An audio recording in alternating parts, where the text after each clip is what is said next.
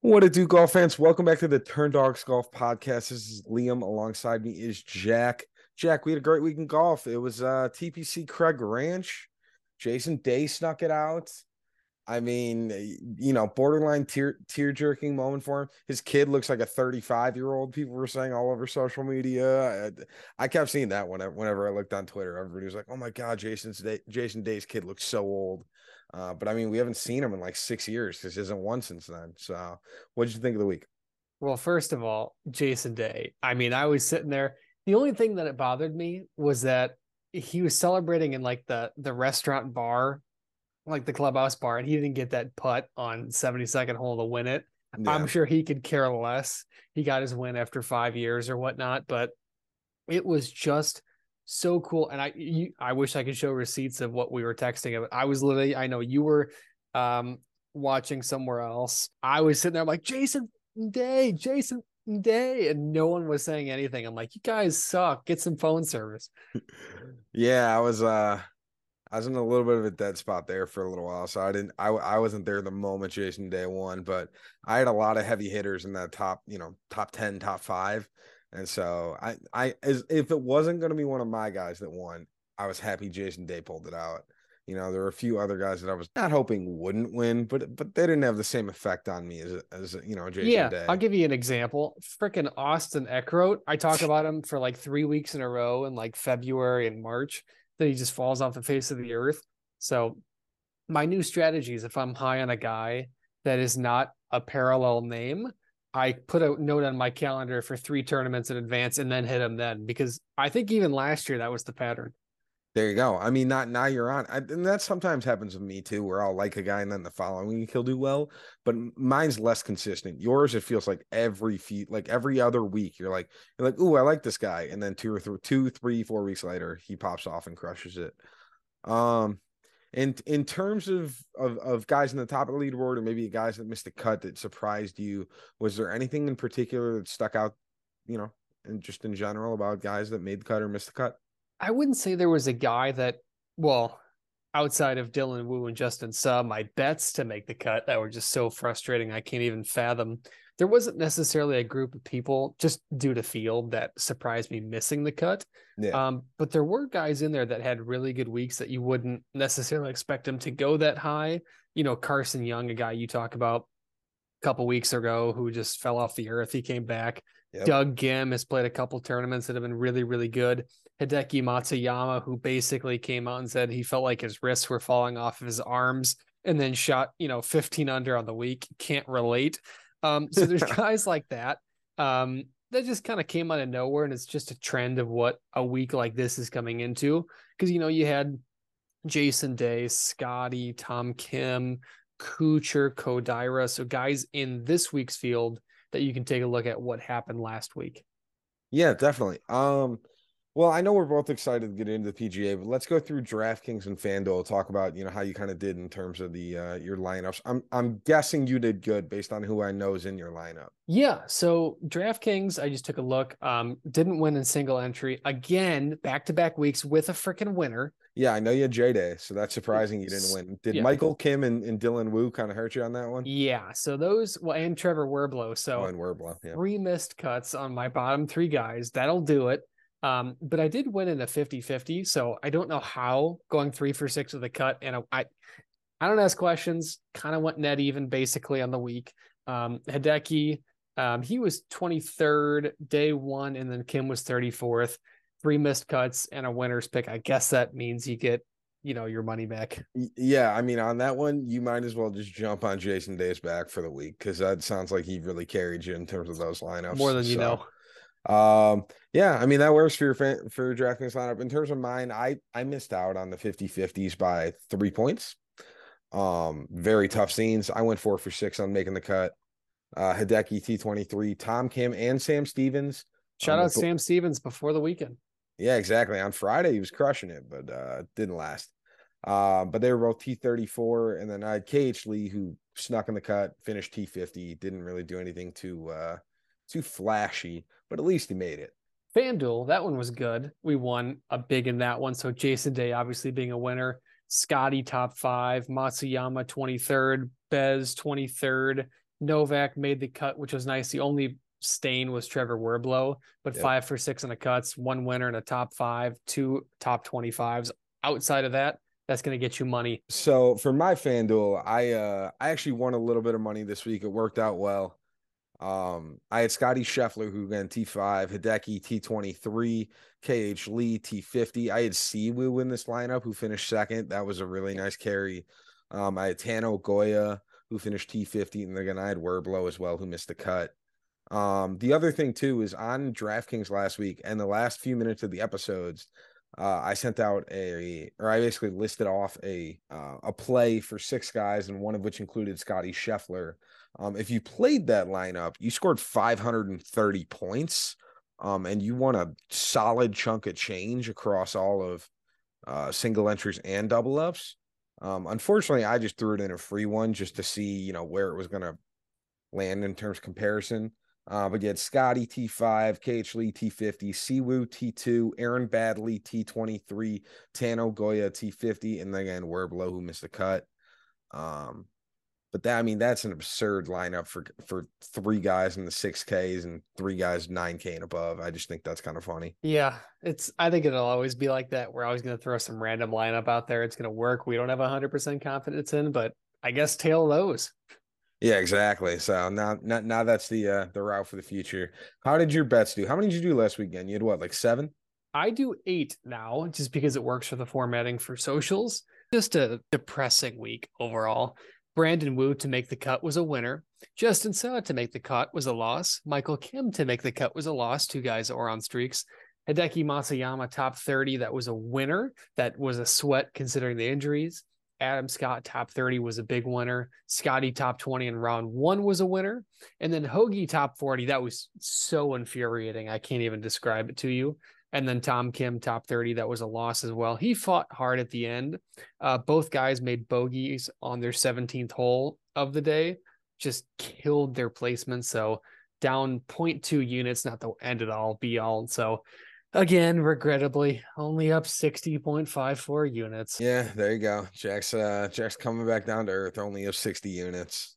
Uh in terms of my bets, I went two for four. I mean, there was a, a moment in time there where I could have gone four for four, respectfully. I think it was it it it, could have happened. I you know, I, I don't say that very often where I'm like, I should have done well this week.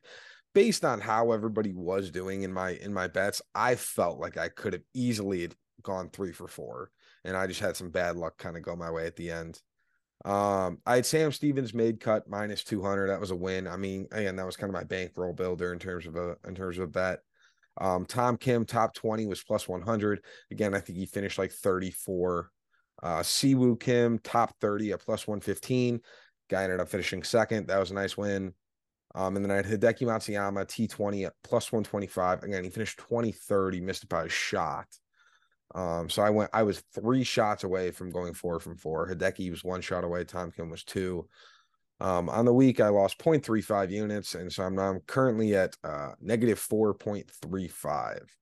Yeah, the Hideki one is brutal because it's less about how he played and more about how everybody in the world basically went anywhere between four and nine under on Sunday Yep. um, below him. So he just lost spots. So it's less about how he played, more about everybody else. and I can only imagine if he was fully healthy, if that would have probably like boosted him up an extra Oh. shot or two to get him into the top 20. Like, Listen, if you have three minutes, go listen to the interviews of what he was saying. He literally was like, this is not a quote. This is basically just to summarize.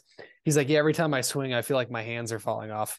You know, it's just like, it's crazy what he's doing. Um, so I, that's, I guess, a trend. If, if he's injured like that and he just had his neck, you know, even 23rd, are you kidding me? He shot 15 freaking under. Is it a play? I don't know. It's it's one of my biggest gripes about betting on the P uh, betting the PGA Tour is that injuries are so like borderline fluky. Mhm. Um that and they just don't get advertised out to the public at all. Like for whatever reason, guys get scared about like disclosing like, ah yeah, you know, I got a little back pain this week, or like, ah yeah, my wrist hurts. Like guys get all nervous about that. And so for whatever reason does come out and it just makes betting that much more difficult. Cause again, like Hideki top 20 feels like a lock, but it's not a lock when you got, you know, a wrist and a half as opposed to to to two functioning wrists. Yeah, and again, as everybody knows, we record this on Monday, so we have initial odds, initial everything. So we don't have those two other days, Tuesday and Wednesday, to review any additional information that comes out.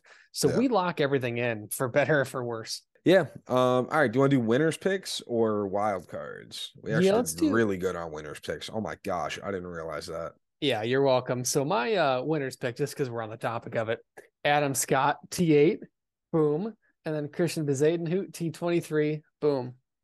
Don't say you're welcome as if I almost just didn't pick the winner last week. All right. Um, again, Jack had a TAT 23. That was really nice. Uh, that, that's a solid week if you're getting either of those in terms of, um, you know, one and done type plays. Um, for my winners, I had KH Lee finished T50, but I also had Siwoo Kim who finished tied second. Um, so again, he was battling at the end. And again, I would have loved to have had Siwoo win in order to get You would have liked to have that flipped. I ideally, um, but again, Jason Day won, and and he's probably the one person I'm okay with winning over somebody like a Siwoo. Oh, for sure. I, I I could care less about anybody else. Jason Day, I was so happy to see win, just like personally. Yeah. So, all right, uh, let's go to wild cards. Yeah, my first one was Christian Bezuidenhout, top 20 round one scoring at plus 850. He finished T46. He just didn't have his best stuff going into Thursday. It happens. It is what it is. I wish I could have done his, uh, I think I want to say was his Sunday round. He finished like five under. Um, and then Jimmy Walker, top 20, Scotty Scheffler, top 10 parlay. Walker finished T74. Scotty did his part. That was plus 666. I think I got to go back to the plus 400s. Yeah, I mean, uh, the Scotty part was never the concern in terms of that portion of the bet. It was always the Jimmy Walker top 20 in my eyes. But um, uh, my wild card picks were not much better. Um, I had two top 20s and Trevor Werblow and Tyler Duncan. And uh, yeah, it didn't go well. All right, uh, PGA Championship. yes, please. All right, we are going to uh PGA Championship. This is being played at Oak Hill. Uh in terms of location, just think of like Rochester, New York. Um, or if you're like me and you don't really know where Rochester is or don't care where Rochester is, it's about four mi- four hours north of New York City. Um, this is a par 70 totaling 7,400 yards. Last year's winner of the PGA Championship was Justin Thomas. Um, so there, in terms of the course specifically, um, Oak Hill, there was a PGA Championship that was played here in 2013. Um, but the course layout is very different today than it was 10 Shout out ago. Dufner. Yeah, Jason Dufner won that over Furyk. Yeah. I want to say. Yeah, so it was Furyk. Um, but don't follow that year too closely. Since that tournament, uh, they took out I want to say what 500 trees. I think they said they've they've completely redesigned the course. It's a it's a totally different um layout than it was in 2013. So I wouldn't sit there in 2013 and be like, ah, like a lot of short guys did in terms of hitters played really well that week. Like maybe I should check it out and see if I can do any better. Just don't don't don't go. Also like 10 years ago. Exactly. Um, in terms of a few things, length is really helpful this week. The fairways are quite narrow. Uh, bunker play could actually be slightly interesting. I don't normally say this, but like there's a lot of bunkers on the course. Um, most of the greens are kind of smothered in bunkers, so it, it could make it potentially enticing. Um, there's not a ton of play. I mean, you know, guys with extra distance are extremely beneficial, but there's a lot of big names here. So really, you just want to try and get as many big names in as possible, and you just got to hit on the lower numbers. Yeah, I think the only thing that I want to point out too is because it is a PGA with a lot of like- you saw the rough and how the images of what they're doing. I think it's going to be a lot lower scoring than a lot of people think. I know some of the lines were like, oh, round of the day is going to be like 62 and a half. And I just don't think that's going to happen. So I think there's going to be a lot of bogey avoidance plays this week and not necessarily more birdie plays, if that makes sense. Yeah, the last three years, the the winning score on a PGA is is eight under. Yeah. So so it's not like guys are going to go out here like they did in in Craig Ranch and shoot, you know, 22, 23, 24, 25 under like they have in the past and you know, or like Mexico when the winning score is in the 20s. No, this is probably going to be single digits, maybe minus 10 or 11, but it's not going to get too crazy. Yeah. So, all right. Um, again, that that's really it for me. The you know, there's a drivable par four that'll be fun. Some of these par threes are long, a little over 200 yards, but I don't need to bore you guys with those details. I mean, there's a lot of good golfers here this week. Distance is helpful, not necessary if you're really accurate with your irons. Yeah, if Um, you want to, you are every single person here that has DraftKings, if you want to pick every single golfer to make a hole in one, everyone's plus 10,000.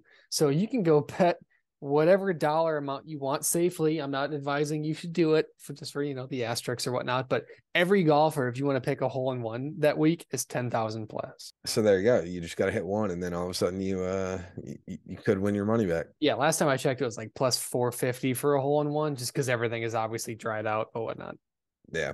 Um, all right, well, let's get right into the lineups or DraftKings, I guess. Sorry, let's get in, you know, 10k, 9k range. Um, 11k, 10k. Ah, yeah, that's true. We are in the 11K. Um, so let's just get right into it. We have Jon Rahm all the way or at 11,400 to Brooks Koepka at 10,100. Yeah. So I think number one for me, as hard as it is to say that Rahm should be the number one, I think it is Scotty. Um, he's prevailed every single where you can imagine. He's number one in strokes gained, tee to green. He's just take a look at his finishes 13 for 13 on cuts. Nine of those have been top 10. And if you take a look at the times he didn't finish top 10, oh, yeah, it was an 11th and 12th place finish. The only weakness that we see in his game is his putter. Uh, you know, we see times where he's gaining like six shots in the field in iron and approach play and then losing like nine and a half in putting. That's the only concern that we have of his. But just in terms of DraftKings, it's he's the number one in my opinion. Not to say Rahm, he's obviously the best player in the field. His last three finishes were a win, runner up, and 15th. But there have been times that Rahm has been known to get a little wary. Um, so I just think Scotty is the safer play because of the way the course is set up. When I'm looking at this range, I'm really trying to determine, you know, who like what the holes are in each person's game. Rahm, in all honesty, I don't know if he has any. I'm the only thing that I would have said is mental, but he seems so even keel this year. I can't even say that. I think it, I think he's so locked in that you could argue that Rahm has currently no holes in his game. Um, in terms of Scotty, love him. Jack kind of mentioned it. The putter can scare you in instances. Um, but he's also finished 12th or better in each of his last 13 events. He's also finished 21st or better in 10 of his last 11 majors.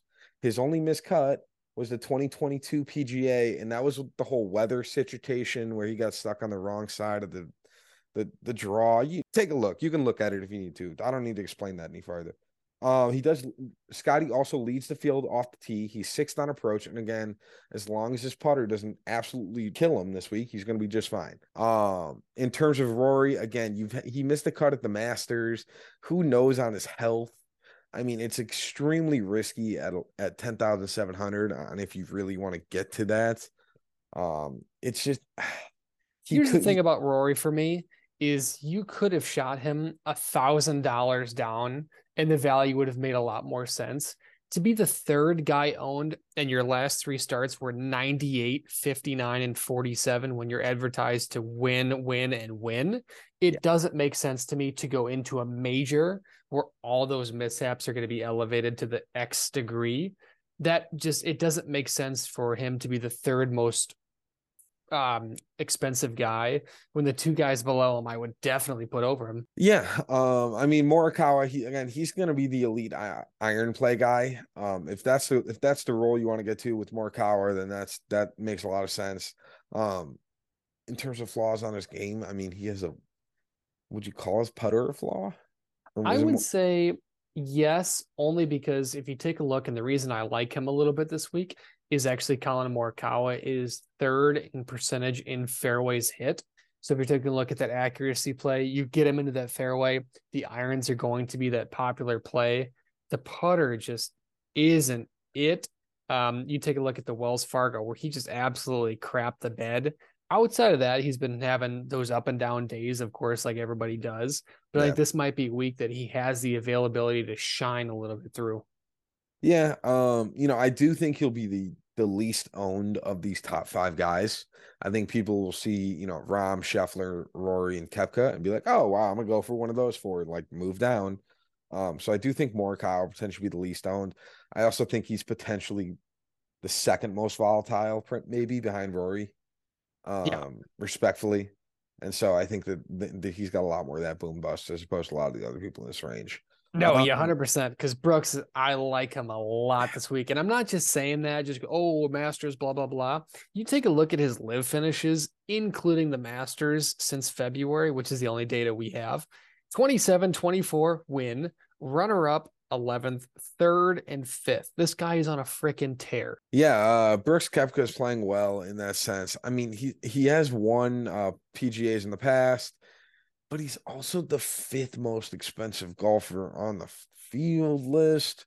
Um, I think on LIV, it's a little nerve wracking. There's a few other LIV guys that are borderline comparable to how Brooks have been playing, and they are not the fifth most expensive golfers. I don't think he's a bad option. I just don't know if I want to get to him at this price. The thing that I would... really like about him is number one, he's got that mentality that wins majors. You know, I don't care about anything. I'm, you know, I'm laser focused. I can beat half the field. Then a quarter that's play. I just got to beat a quarter of the field he's proven i mean in, in, the calendar year 2023 he has a scoring average of 68.3 now listen i know LIV is set up completely different than the pga tour but you go out on a crappy weather masters and perform second in that field where all eyes are on you i think the pressure's off now, uh, obviously pressure's on but i think the pressure's a little bit off compared to the masters and I think this is going to be a little more more comfortable of a play for him. And I think comparatively to you know like a Rory McIlroy who's six hundred dollars more expensive, I think you go down to Koepka here. Yeah, I uh, so let, us do this. I think Koepka's a decent play. How do you have th- this these five kind of ranked out in your yeah. in your notes? Scotty, Rahm, Koepka, Morikawa, McIlroy. I'm the same way. Okay, good. I thought about swapping Morikawa and Koepka, but I I don't really. I think both of them have their flaws, and they know both of them. Um, yeah, the only reason I'm staying away from Morikawa is just on the train of thought of the Wells Fargo. Yeah, this is. I just I saw so many bad things. I saw him get in his head. I saw him just lose track of focus, and you know, RBC Masters players, he was top 35 and all those, including two top 15s, you know, Genesis and a lot of the tournaments in January is playing really well. But I just haven't seen that cutthroat Collin Morikawa that we saw. Um, and I thought the Wells Fargo would have been a really good event to hone that President's Cup, Ryder Cup. You know, um, this is I know this course, I love this course, and we just didn't see it. Yeah. Um, all right. So one of the reasons I think that I'm personally a little scared about getting to Brooks at 10,100 is because I like the guy directly below him at 9,900. Well, you uh, should. I should because he's Jack's guy this week. Uh, so at the 9,000 range, we're starting with Xander Schauffele at 9,900, all the way down to Sungjae Im at 9,000 flat. Jack, talk to me why is Xander a good play this week? Yeah, well, I guess you set me up for that one. So, first of all, Xander Schauffele, for those of you who did not pay attention in our pre-season prediction for the majors, our recap, this is my winners pick coming into this week. I still really liked it a lot. Second at the Wells Fargo, fourth at the RBC, 10th at the Masters, 19th at the Players. He's just killed everything. He's technically 12 for 13 on cuts, but if you take a look at his DraftKings ranking, there's not a record of his missed cut. So I don't even know where it happened. He's killing it scoring average 68.9. He just he everything about him, driving, everything is about accuracy. I call it boring golf. I love it.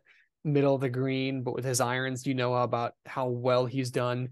His chipping was a little bit wary from what I've seen, but if he can get that putter hot and rolling how he would normally, I think he can fulfill this value and even more.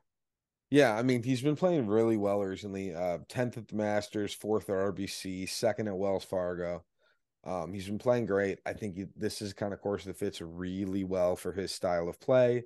And in terms of guys that are due to win a major, kind of coming up soon, I mean, you got Xander and you got Cantlay, the guy right below him. One of those two, I think, is going to be due within the next what six, seven majors, probably. Listen, that's a you, safe. You win an Olympic medal you're due for a major number one. Yeah. Um, you take a look at all of his stats, everything combined, watching him, you know, approach from 150 to 175. He's first putting from inside three feet. He hasn't missed yet. It's ridiculous. He's 24 in consecutive cuts. You know, all of this fourth and strokes gain total, 68th off the tee, about one tenth of a shot, one between one and two tenths of a shot better compared to the field, but fifth in approach to the green, inside top 20 in putting. He just looks really, really good overall. And in a term like this, he is 20th in, or excuse me, 19th in greens and regulation, combined with those putting numbers. I think that's a successful week right there. Yeah. Um, so again, I think we're both high on Xander. Who else do you like in this 9K range? Honestly, first off, I really like Cam Smith. I think yep. This is the first price point for a guy of his caliber that I'm really going to stand behind. Um, he has in his last three finishes in LIV two, three, and six. He came to the Masters. He finished 34th. wasn't his best week, but there were so many other things going on at the Masters. I don't. I want to say I want to take a lot of weight into it, but I really can't. I think he's one of the most. And again, when I say boring golf, I'm saying get in the middle of the fairway, get a position play, hit the middle of the green and hit your putts. It's not boring. Um, the other guy I really like is Sungjae Im. He just won a tournament uh, this morning um, for I can't remember what it was. I don't remember if it was his foundation or not, but his last five finishes have been 21, 6, 7, 8, 16. So I think he's really coming into form here. Um, I just I really like these guys, but you can't really count out Cantlay or Tony Finau either. Yeah, I, I, Tony's one of the guys that I think is super interesting in this range. Um, Tony top fives. He always comes out in majors and plays well. Um, you know, hasn't won one yet, but he's another guy that that that could win on in terms of one that's kind of due. Uh, he's pretty close behind on that list. So I think in terms of 9,500, he's a solid option if you want to get to him at this point. I think he's a little difficult based on his pricing. You got to figure out how you're going to loop him in, um, especially if you want to go up top to like a Rahm and a Scotty. Um, but that could be a good way to go different. The last two guys I like in this range are actually the two Cams, um, Cam Smith and Cam Young. So so Cam Smith, I I went back through and kind of looked at his data a little bit just because again he's not really on tour. He's not on the tour anymore. He's now on LIV. Um, so he was known for for a guy that often sprayed it off the tee. Um, that was usually what he was doing when he was on tour. And now again, this is last year. Um, but that can actually be in play here at Oak Hill. Uh, once he's off the tee, he's elite. He's a great iron player. He's great, great with his wedges. And he's got a, at least a solid putter. Um, and Jack's right. He's piled three finishes in a row since Augusta. Now, again, that's on LIV, but that's still out of 48 guys. And at this point, they're not all a bunch of chumps on LIV. So, like, I actually feel a little better about how how he's playing in terms of that sense. Um, in in terms of Cam Young, not that this is a home course for him, but this is the closest thing Cam's going to get in terms of a in terms of a home course. Uh, he's also a guy that kind of fits the mold on this style of a course well. Um, I think he's going to have a big supporting fan base around. And again, this is a guy that's still 12 for 12 on making the cut. Is it pretty? No. Is he in peak, peak form right now? No. He's got three top 50s in his last four starts. You know what his other start is? It's the Masters. He finished top 10. So guy knows how to show out when he needs to. And again, I think in a quote unquote home course type of play could be an extremely nice value for a guy like Cam Young. Yeah, the only other guy, and I agree with you completely. The only thing about Cam Young is I'm a little scared of uh, the major pressure, but he proved it the Masters, which is really good. Uh, I kind of like Viktor Hovland, and I know the initial thought is he has power off the tee, so the accuracy is a little wary. Um, but inside of 100 yards, he actually ranks first putts per round, he ranks first. Proximity from the rough, which I think might be a big, big staple here, yeah. second. So I think a lot of these categories, 29th in strokes gained to the in total, tee to green is 18th, strokes gained off the tee is six, approach to the green is 18th. All these categories, including fourth and driving, which I think is really, really good, yeah. make him a very good play. The thing that always comes back to bite him, and we'll talk about it a hundred, hundred times, is the strokes gained around the green. He's currently 169th in the PGA Tour of players that have qualified rounds. So, including it, he's losing about 8.6 shots per tournament in strokes gained around the green, which is crazy. Now, he's making up about 30 shots a tournament in between strokes gained off the tee and driving. So, everything does balance out. But I think in a tournament, like you said, has those bunkers and has those chip shots, it's scary. Yeah, it definitely makes it wearisome for Hovland. Um, again, I'm going to avoid him this week, but it is something to keep an eye on if you want to be a little different. He's going to be low owned. And just my final thought on the 9K range Spieth is basically 50 50. Um, as of like two days ago, he said he's playing in this event. His wrist was so bad that he just uh, he blew it at the Wells Fargo. And when somebody's 50 50 to play, especially in a major, that price point of 9,600 is so scary. Avoid him like the plague. Yeah, he needs to take a you know couple weeks off, ideally. Let, let, let's should. throw, let's throw some ice on the wrist here and, and solve some problems. But um, all right, into the 8K range we go. Um, up top, we have last week's winner, Jason Day, at 8,900. All the way down at 8,000, we have uh, Tommy Fleetwood. So I, I'm quickly realizing, based on my lineups, based on how you want to construct, this is a very easy grouping to avoid. Who do you like in the 8K range here? Well, number one, and it is obvious, it is Jason Day. He did come off a win. He said from the Masters to the Wells Fargo, he had a little bit of vertigo. So I'm not necessarily taking those rounds into play only because it is so prevalent. His finishes before that 19, 10, 9, 5, 7, 18. And he won last week. So everything was just firing on all cylinders. Gives him the confidence to come and try to win another major, which his last one was eight years ago. The only other guy that I'm really necessarily uh, fighting toward would be Dustin Johnson. Um, he's returning. He's had a couple finishes in majors that have just been stellar. Um, Masters, obviously, he didn't perform as well as one might want him to, barely making the cut. But again, that weather was just so bad. It's hard to say he just got screwed by some placement. But he won last week in the LIV. Three days ago, he won. Yep. He shot 263. So I think his game is fighting on all cylinders. I'll tell you more so about guys that I'm scared of. Number one is Max Homa. I don't know why, but he's got that Patrick Cantlay. I suck at majors. He has one top 35 in his career at a major, and I don't think this is the week to start him. Now, that's not to say fairway accuracy, smaller greens that does necessarily fit to Max Homa's game. I'm not sure if it's, you know, that major, holy crap, it's a major tense up kind of a thing. I am just so wary of him. Um, and then the last guy I'm very afraid of is Sam Burns. Yeah. I don't know what I saw out of him, the Wells Fargo, kind of that Collin Morikawa, really good finish. You know, Genesis Invitational and API, he was outside of the top 100. So these, there are finishes here for these guys that are just terrifying.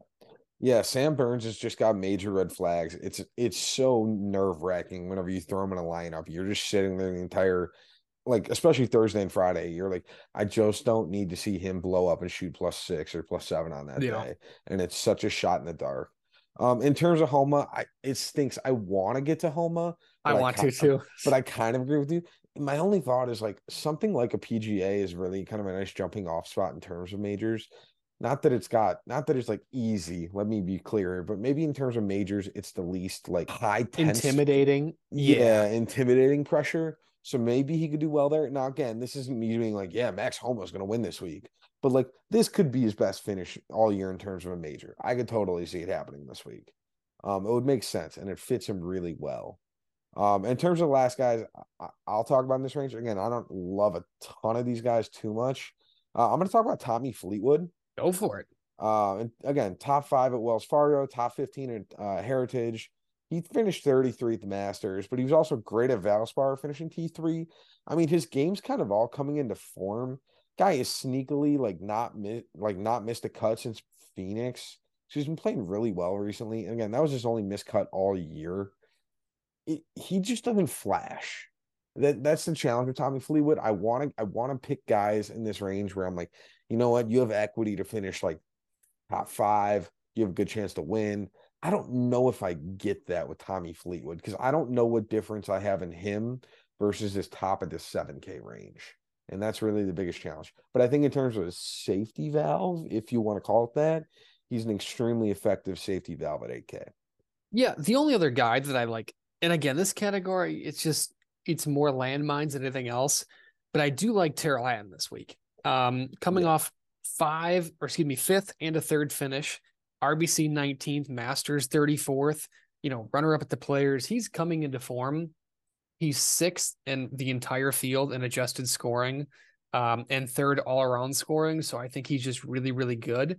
And the one thing that I really know about him is when he's mentally focused and relaxed, that putter tends to do really, really well. And I hope he carries that momentum into this week as more of a positive than a negative because he might be scary good this week. Uh, I don't hate Hatton this week, but again, I just don't think I I think he's another guy that could be a landmine just based on the fact that it's a major and he might be like, you know, all interior Tyrrell Hatton angry face man, uh, which is always a nice challenge to deal with in terms of that. Fair enough. So, um, 7K range. We're starting up top with Corey Conners all the way down. Oh boy, it's a deep group of 7K here. Uh, Phil Mickelson. Ooh, he snuck in at 7K. It's probably because he played really well at the Masters. Um, all right, so Jack, who who do you like in this 7K range? There's a big grouping.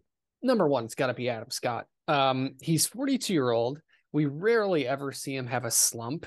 Um, T fifth at Quail Hollow, tied for eighth at Craig Ranch, 31st at RBC, 39th in the Masters. He's just had a really, really good overall year with a scoring average of 70. And in these fields at bogeys, you know, a lot of these birdies come into play. He's done really well. And a lot of these events where bogey avoidance has been really good, he's also played really well. So I think with that scoring, we might see a finish between anywhere between, I think, in my opinion, weather depending, drive depending, between five and 12 under. I think either way, whichever spectrum that scale falls on, he's going to compete. So I really like Adam Scott this week. Yeah, Adam Scott's a good one. Um, I also like the guy right next to him in the same price range, Taylor Moore. Um, dude just makes a ton of cuts. He won at Valspar. Um, last couple finishes, I mean, Masters T39 made the cut there. RBC, he was almost top 10. Wells Fargo, he was T27. Guy just, it, it's so weird because you look at Taylor Moore's st- like statistics and you're like, man, nothing like truly strikes me about this guy that he should be playing as elite as he is, but he just makes every cut. It just doesn't matter. Like you, regardless of how it works out, you're like, all right, let me pencil Taylor Moore in for a made cut, you know, throw him in as a fourth or fifth guy in my lineup. Everything other than that will work around. It's crazy. Uh, another guy in this range I like is Justin Rose. Uh, Justin Rose, 7,700. I don't think this guy's missed a cut of the PGA championship since I was in like diapers. Uh, feels like this guy always plays really well in a course like this. Um, he did win earlier this year, so he's got a little bit of that boost in all in, in terms of in terms of confidence. He played really well at the Masters. He was top top 16, I want to say. Um, and he's made his last few cuts coming in as well. But again, this is a course that could fit Justin Rose pretty well. Uh, the resurgent Rickie Fowler, guy's just casually got four top 15s in his last four starts. Um, and then let's see, did he not play? Oh no, he didn't play the Masters. That's right. Yeah, I missed it by like one or two placing points. Yeah. So hasn't missed a cut in 2023. Six top 20 finishes in his past eight starts, six of which of those were elevated events. Um, over his last 36 rounds, he's gained the 11th most strokes of any player in the field. Now, again, most of that's irons and putting, but still, as long as he can get off the tee on any sort of ability this week, I I love Rickie Fowler this week. Yeah, I, I listen. I think I'm going to love Rickie Fowler every single week. Another guy that I think is flying under the radar this week is Wyndham Clark. I you know we take a look at a lot of lot of things going on. I don't think I saw Wyndham's Clark name more than a handful of times. Last time he was out, he freaking won a golf tournament uh, in Wells Fargo. Now, let's just take a look. I know this is a bad stat, but since October, he's made every single cut. His worst finish is a 50th. Everything else besides that has been top 38. So it's just he's not been playing good golf, you know, scoring average under 70. I, listen, this guy at 7,500 has been killing it in terms of this price point, much like Rickie Fowler has flying under the radar. He is so good overall that I think he is going to be a tremendous play this week in DFS. You know, he only has nine top 21 finishes. So I know. I know. It's not that great. And his name's not flashy. So every you know, everybody hop on Wyndham Clark, tally him to the finish. I think he's he's pretty locked into a made cut personally this week. I don't know what his odds are looking like, but uh or do we? Anyway, um last thing I have to say, um just because his name is right there, Abraham Ancer, the alarm is not being sound. Oh. Um although this week would be a good week for him, you know, fairway, green and reg, etc. He is just not he's had one top uh two excuse me two top 20s and LIV this year he um he just hasn't looked good i'll be honest you know 23rd 47 39 you can't do that as a caliber player and LIV Um, but you know, like next to him is Talor Gooch, who won back to back tournaments. So it's just there's scale here is just very scary, and I can't get to the alarm or the Everybody alert. shed a tear that we're not getting an alarm this week. Um, I'll just mention a couple guys here at the bottom of the seven K range. I like in terms of in terms of options to put in your lineup. Um, I think Detry, we can always kind of agree is a solid choice. Um, he'll he'll make a cut. He's usually Jack's guy, but he's got really great irons in terms of iron play. Um, Nicolai Ho- say his name. Oh yard. Højgaard, thank you. Words are hard. Um, guys, I missed a cut all year. He just finished fifth in in the World Tour. Um, that was after playing well, having what a second in Corales and then a couple of top twenty eights um, on PGA between Wells Fargo and Valero.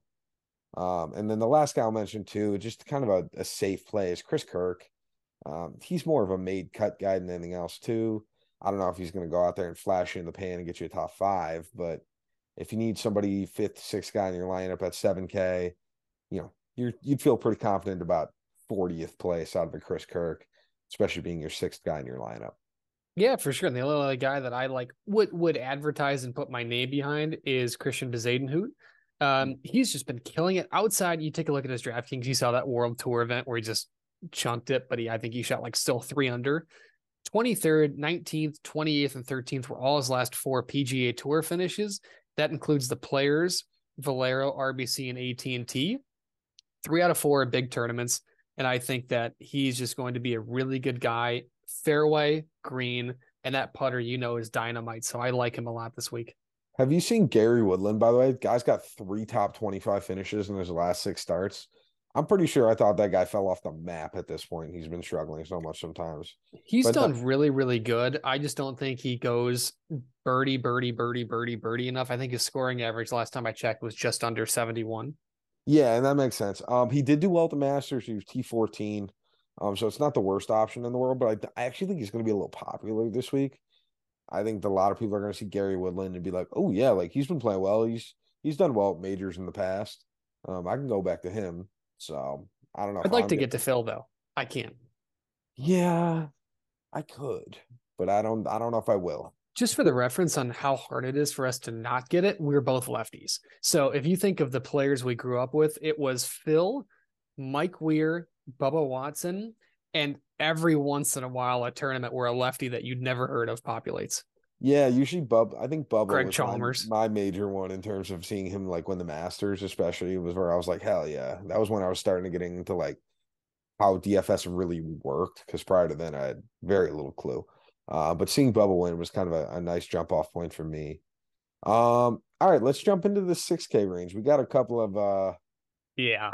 interesting names. We'll say that. Let's just put it this way. We're going to quickly go over this. So, top is Aaron Wise, and the bottom, unfortunately, John Daly did withdraw. It is Sean No. Michael and not the wrestler. Wait, John Daly with withdrew. What the hell, John? Come on. I Oh, know. That's so, that's so sad. Okay. Um, the only guy that I'm liking this and liking in a general, very hard sense is Harold Varner III. You think about his game in general, it is so tight. Everything is constrained. Safety play. His last three finishes in LIV are four, eight, and eleven. Everything else about his game is firing all cylinders, and I just I like him this week in terms of more of a made cut at this price point. Yeah, I mean, and hmm. yeah, Harold Varner's a guy. I mean, if you want to get fancy, you could try and do like a Francesco Molinari. I don't know if I love that play, but he's he's an option at this point. I mean, that's that's kind of what we're looking at in terms of this. Uh, my big guy is it's got to be at sixty five hundred. I I've rode Zach Johnson's coattails for a solid like two and a half months now, and I'm gonna keep doing it just because I want to be able to to put in some heavy hitters. You know, I'd love if I'm trying to make a lineup with John Scotty, like you're going to need to get a guy like Zach Johnson in order to do it. Um, so I think he's going to be the big name that of, of a guy that I get to at 6,500. I mean, if you want to get real fancy, you could try, I don't know, you could try like a Brian Harman. Uh, even then, I don't feel great about it. I mean, he has not played great recently.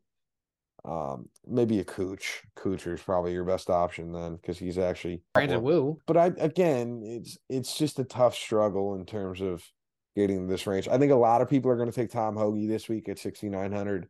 Um, I'm okay fading him.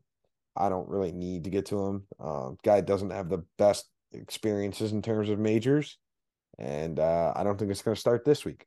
Yeah, the only other guy that I look at, I was like, oh, Anirban Lahiri. Um, before he left for LIV, that guy was just known for I'm going to play the most staple golf in history, much like Aaron Rai. Um, he hasn't. He, I, I think this was first event that he played in LIV, He won last year. Um, outside of that, he finished 11th at last week's event, 19th the week before, and then runner up at um, Adelaide. Adelaide, I can't remember what it was or how to yeah. pronounce it from Australia. Um, that's the only other guy that I can really get to. I think Ben Griffin might be really highly owned, but it's his first major and he hasn't been playing well. So I'm just so scared to do that. Get off the TikTok, Ben Griffin. Start playing better, then worry about TikTok. I actually okay. enjoy it, so I'm a fan I, of it. I enjoy it, but I don't enjoy it in terms of his finishes when I try and bet the guy. So, um, all right, Jack, let's get into uh, DraftKings and FanDuel here. What are you? What's your DraftKings lineup looking like? Yes, my DraftKings this week starting off Xander Schauffele 9900. Next, I'm jumping to Cam Smith 9300, Jason Day 8900, Adam Scott 7800, Wyndham Clark 7500, and then Harold Varner the third 6600. Pretty safe play, boring play. Yeah, I kind of I like a lot of that lineup. I mean, I don't know, maybe I I avoid J Day personally, so that way I can stick off of HV three. Um, yeah. I would go to Hatton if I was going to switch anything between J Day, but I think that win just going to give him a ton of confidence. That makes sense, yeah, because then you go down to Hatton and then you can get what like a seven K guy. You can go get a Phil. I don't know yeah. if I feel better about Phil than HV three though, so I I get where you're coming from in terms of a lineup. Uh, it's pretty solid play. Uh, for my DraftKings, I'm starting up top with Scotty Scheffler at 11,200. Then I'm going to Xander Schauffele at 9,900. I have Taylor Moore at 7,800. Rickie Fowler at 7,600. Chris Kirk at 7,000. And then Zach Johnson at 6,500. I like it. I like it. And then my FanDuel lineup. Um, there is a note here. We we do have a, a joint notes page. My uh, note was I will announce this LIV to be absolutely made fun of by my colleague Liam, um, who has made a guess on what my lineup might include, and he has legitimately not seen this. What is your prediction? So my prediction is you had six live guys. No, no, Okay. No. I thought my I so I had two predictions. One was six LIV guys, and then the other was to go Jon Rahm and Scotty Scheffler to start off your lineup. I'm not that crazy. Well, Are I didn't, kidding? I didn't know. Jeez, I'm not that crazy. So starting off with my FanDuel lineup, Jon Rahm 12,100. and next I have Scotty Scheffler, 12,000. So you might think that's extreme. My third guy is Xander Schauffele at uh, 11,100. So right now we have filled a lot of change. But that's okay because we jumped to a 9K in Adam Scott. Then we jumped to Christiaan Bez at 8,100. And then I went Stephan Jaeger at 7,400. I, I I took a look at a lot of the guys that were, you know, down here and whatnot, but you, yeah. I, I looked at Jaeger. Jaeger was probably one of those guys that, that, that had the most potential for me in terms of in that range. I didn't hate Davis Thompson. Um, but I don't know if he's a guy I want to get to in terms of a major. Um, that's a little nerve wracking. So I think I think I think Jaeger's one of the solid plays to to go out there at that price range. Uh, yeah, at that price range, at that price range. Let me be abundantly clear. Uh, so I laughed because I actually thought about it after I saw that message from Jack. I went through and I made a new DraftKings lineup that I liked more than my FanDuel. original. Oh, really? Or or FanDuel, yeah, FanDuel lineup. So I adjusted my FanDuel lineup to a to it because I was like, let me think of what Jack would do. Um, and I found this lineup and I loved it. So I'm starting with Jon Rahm, 12,100. And then I'm going to Scotty. Oh, Scheffler. you wiener. You really did copy that. Oh. Hey, I didn't even Jack didn't even have his notes out. Let me be abundantly clear. Jack didn't have his notes out, but his his say, wording, I'm saying that I'm gonna make it's gonna make me laugh, made me go through and rethink my entire FanDuel lineup. And that was how I made it work. Um, so I have Jon Rahm 12,100, Scotty Scheffler 12,000, Xander Schauffele at 11,100, Rickie Fowler at 10,600, Taylor Moore at 8,000, and Zach Johnson at 7,200. So I look at you, Les. I look, I feel differently about you. Jack's all disappointed in me because he likes my lineup now more than his lineup. No. Um, and that is how it works. So, Yeah, oh so I- my gosh. you can thank nobody except for yourself there because I would not have done the lineup unless unless you said that that was going to make me laugh because then I started thinking into it. So, Oh, that I wish I would have seen that before you just announced it. uh, all right, Jack, let's start going into bets here. What are we looking at for bets? Yeah. So honestly, we obviously everyone could go really aggressive this week, but I found eight bets that I think for the number were very number one safe. So we should have a little bit of a money pool come in this week, and I think could honestly hit. So number one was Adam Scott top 40 plus 105. I think that's crazy to me for how well this guy's been playing in terms of a field that, like we said, can either get bogey avoidance or birdie play. Brooks Koepka top 20 is plus 125. His top 30 number was like minus 160. It really didn't make sense um, for how much it jumped. Xander Schauffele top 20 plus 115. That number is flying up since I locked it in this Monday um, or this morning. Cam Smith top 30 is minus 115. Wyndham Clark top 40 plus 105. The only one I'm a little worried about. This is my favorite bet. Rory McIlroy to finish 17th or worse is minus 120. Um, we'll see how that goes. Um, Christiaan Bezuidenhout to make the cut minus 140, and then Sungjae Im top 30 to finish minus 105. There you go. There's Jack's eight. Um, so this week I, I'm doing eight bets as well. Um, that's not normal for me. Usually I stick to three to four, maybe five if I'm feeling Risky. feeling frisky and feeling adventurous. But this is a, you know, this is a major week, and in all honesty, I need to see some good numbers. So I I have a few bankrolls, and then I have a few that are uh, a little more risky. Um, so I'm starting off. I'm squad riding with Jack. We both have Xander Schauffele top twenty at plus one fifteen. Um, I have Scotty Scheffler top 10 at plus 105. I have Cam Young top 20 at plus 137. I have Cam Smith top 20 at plus 140. I have Viktor Hovland as the top Nordic at plus 110. I think he's got to meet beat the the Højgaard brothers, Oh, yard. The- Højgaard brothers. oh my and then goodness. and then somebody else whose name I can't even remember. I don't think they're gonna put up much of a, a contest. Um, so that was plus one ten. Thomas Detry to make the cut was minus one twenty. Taylor Moore to make the cut was minus one sixty, and Hideki Matsuyama to be the top Japanese was minus one eighty. He's got to beat Kazuki Higa and then somebody else whose name I also can't remember.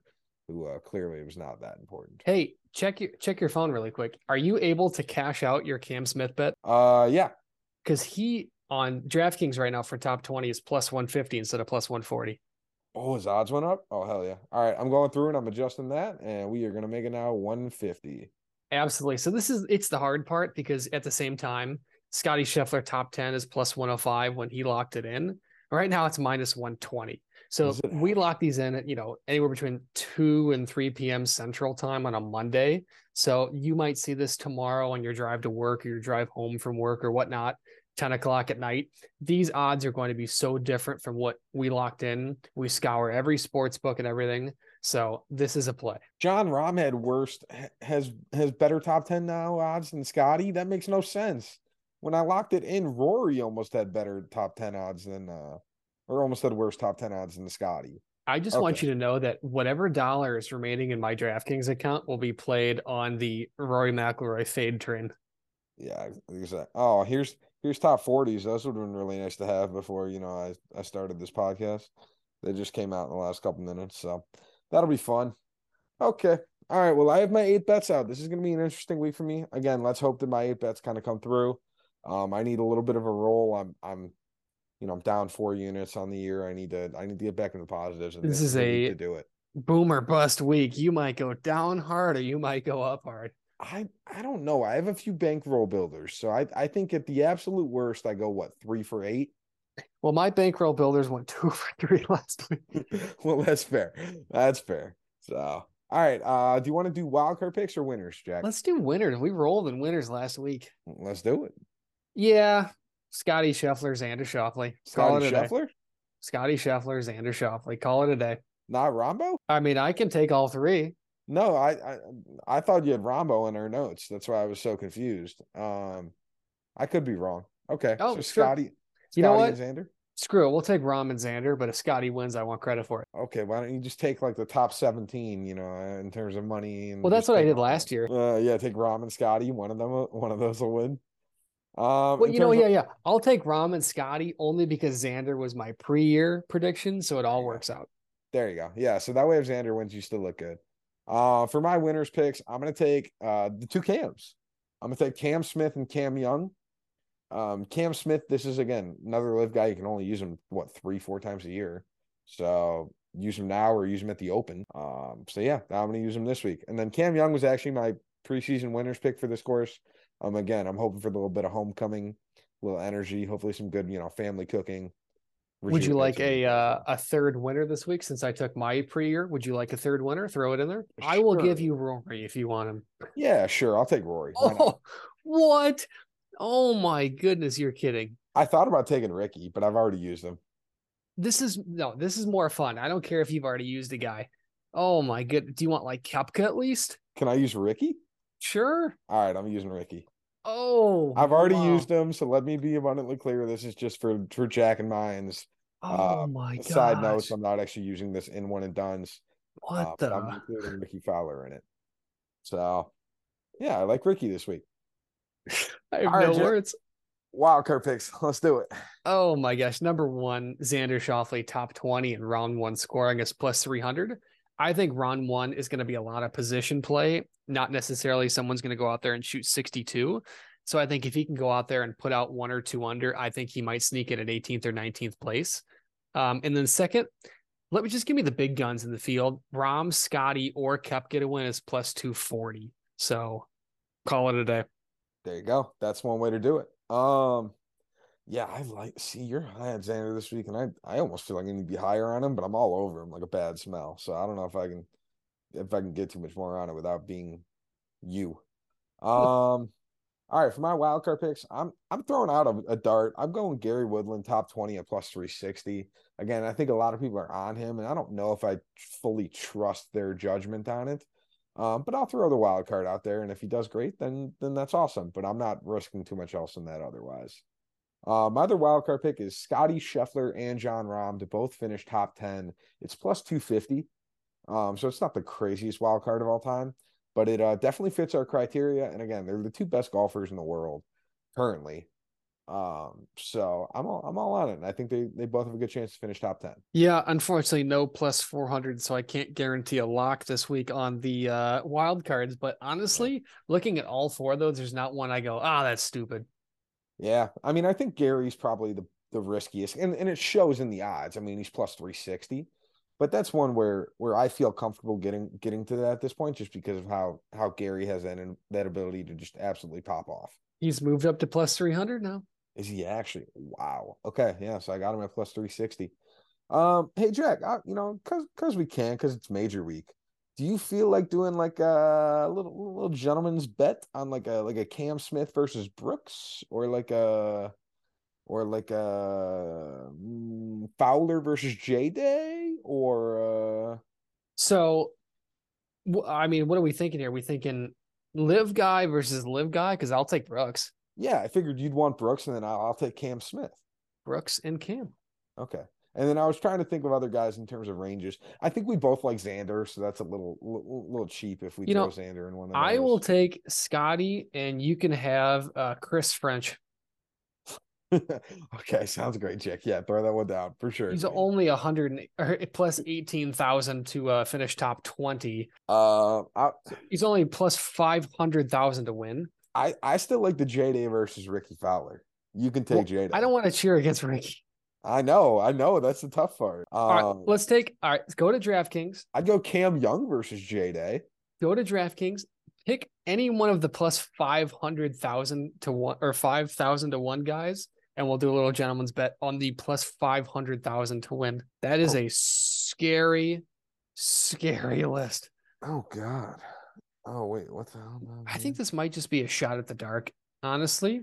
Um, but I'm gonna go. Do I want to go Shawn Michael because of the name? I don't know if I do. I'm.